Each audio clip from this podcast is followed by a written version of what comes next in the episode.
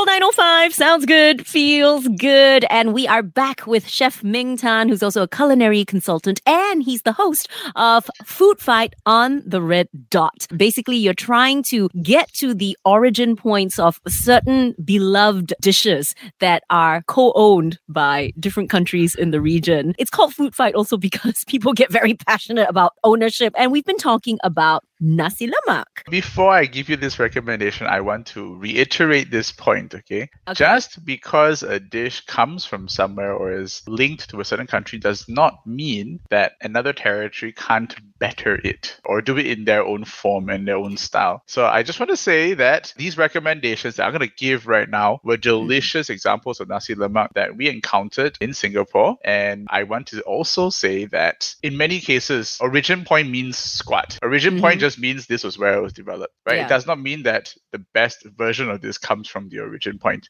because Yeah. people can move, trade routes can move, ingredients, supply chains, things can move. Yes, you might find the original versions of it, but Mm. don't be taken that the origin point means the best. All right. Okay. So, yes. nasi lemak in Singapore. Mm. What do you want to know, Denise? I want to know where you go for good nasi lemak. okay, so the first place I'm going to give a shout out to is Coconut Club. right? Okay, definitely one of the newer entries into the market, and it got so successful so quickly just from the quality, I guess, of the food. Exactly. Coconut Club is helmed by Chef Daniel Sia. Talk about being just a lovely guy. He is a very intentional, very specific engineer within the kitchen space. He is very hmm. logical with the way he designs and layers flavor inside his food. And when you talk about something like nasi lemak, which traditionally is sort of a, ah, I had you stand there and watch me cook lah. I use a bit of this, I use a bit of that, and it's Yeah. very Organic? uns- yeah, very organic, not very specific and and recorded. Right, a lot of this is feel and experience and touch. That's the But- grandma and auntie mom way of cooking, Correct. right? Correct. But when you elevate a dish, and I say elevate because obviously the price in Coconut Club is elevated versus what you would get in a hawker center or food court. But when you pump up the price a little bit, it allows chefs and a team of cooks to really use really good ingredients to amp up the flavors and give you one of the most classic distillations of flavor in a Mm. dish. And with Coconut Club, they do that with nasi lemak. So I just want to say that their rice is some of the best I've ever had because they grind their own coconut by themselves that's sent in on the Mm. same day it arrives and then they squeeze that themselves to get the coconut milk out. And then they use the coconut milk to cook the rice that they then serve in now the two outlets. So they have another outpost in Frankel that was uh, opened very recently. So Mm. people on the east side can now also have this delicious nasi lemak. With hawker culture the way it is in singapore and rising cost of labor and ingredients and rent unfortunately it also means that when people say hey, this one was better last time. 10 years ago, this nasi lemak was much better. Yeah. You're probably very correct because Mm. back then they could use and afford better quality ingredients and they didn't have to skimp and save and, and perhaps cut corners.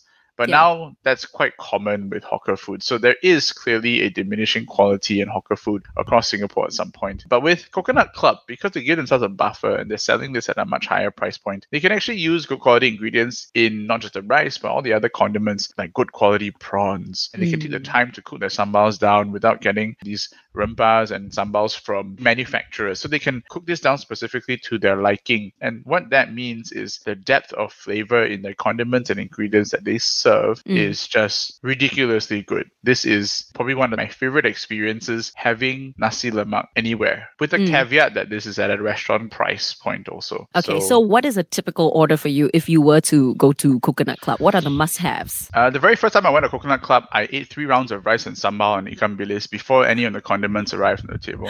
and I was full already, but I carried on eating after that. There are a couple of things that I love, right? I love fried chicken with this, but fried chicken, not just the battered sort, but the sort that is marinated in your turmeric, your spices, and then after that, battered lightly and fried. I love that. It's delicious. Mm, Uh, and the chicken is, you know, fall apart, fork tender, but not overcooked also, and savory, just delicious. And you also Mm. have these little bits of fried spices on top when they pound all the bits of lemongrass, galangal, a little bit of ginger turmeric, I think, and then they deep fry all that aromatic bits, and it gets Yeah. crispy and crunchy and a little bit salty, and they scatter this over the rice. Man, that is good. It's like furikake, but like Southeast Asian furikake. It's uh, Yeah. it's so good. Yeah. Give me fried chicken, a little bit of sambal. And one of the things that Daniel and his team did when they were trying to figure out how to flavor the rice, they were very intentional that most people will eat the rice with sambal. So they need Mm. to punch up some of the coconut flavors to make sure that the rice still sang by itself, even when Yeah. you have condiments and other dishes and items mixed together with the rice. You were saying that they have a new outpost at Frankel Avenue? That's right. It's a little bit smaller than their main joint, but the food is just as good. And in fact, this is actually where a lot of the R&D takes place. So perhaps, you know, you guys go to Frankel and you might find dishes are being trialed At 97 Frankel Avenue. This is an outpost of their main unit in 269 Beach Road. Uh, you're going to get delicious food there. awesome. Besides the Coconut Club, which, as you said, it's more like a higher end, more elevated with the prices to match and it's restaurant style. What's your second option? uh, actually discovered by chance. But what a lucky coincidence here because they have a unique spin on nasi lemak. Oh. This place uses basmati rice.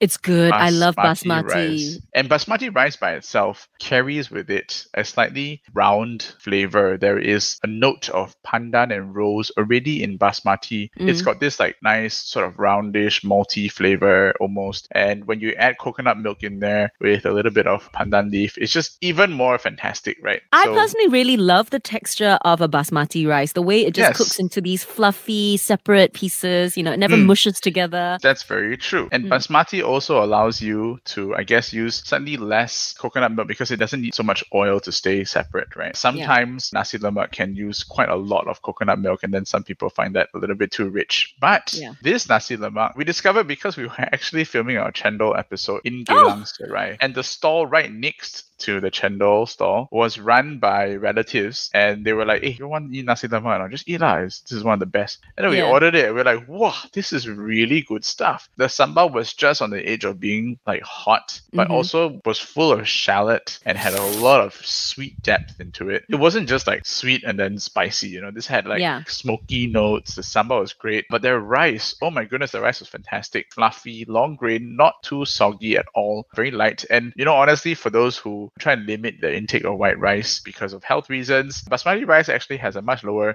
GI or glycemic index, a slightly more guilt-free nasi lemak, right? They serve their nasi lemak with a fried egg. Obviously, they have fried chicken too. It was just delicious. I enjoyed this nasi lemak a lot, and it's not one of Mm. those nasi lemak places that people always talk about. It's not one of your Ponggols or Fongsays or Adam Roads or Crave. Those, whilst good and easily available, have very similar sort of styles. But I've never Mm. come across one that used basmati as uh, specific, Yeah, and yeah. they did. It was delicious. Okay, I have a question about the egg. Was it omelette or like a sunny side up? Like a fried egg with little crispity edges on the side. Nice. So you have your standard condiments. You've got fried chicken wings cut into little bits. They nicely separate the wing tip and then the drumstick for you. Then you've got your ikan bilis, your peanut, cucumber. Cucumber is a thing with us Singaporeans on nasi lemak. Yeah. All right. So this store is located in Geylang Serai Market. So you go up to the second floor. The exact unit number is 02108. The name of the stall is Sajian Makdara.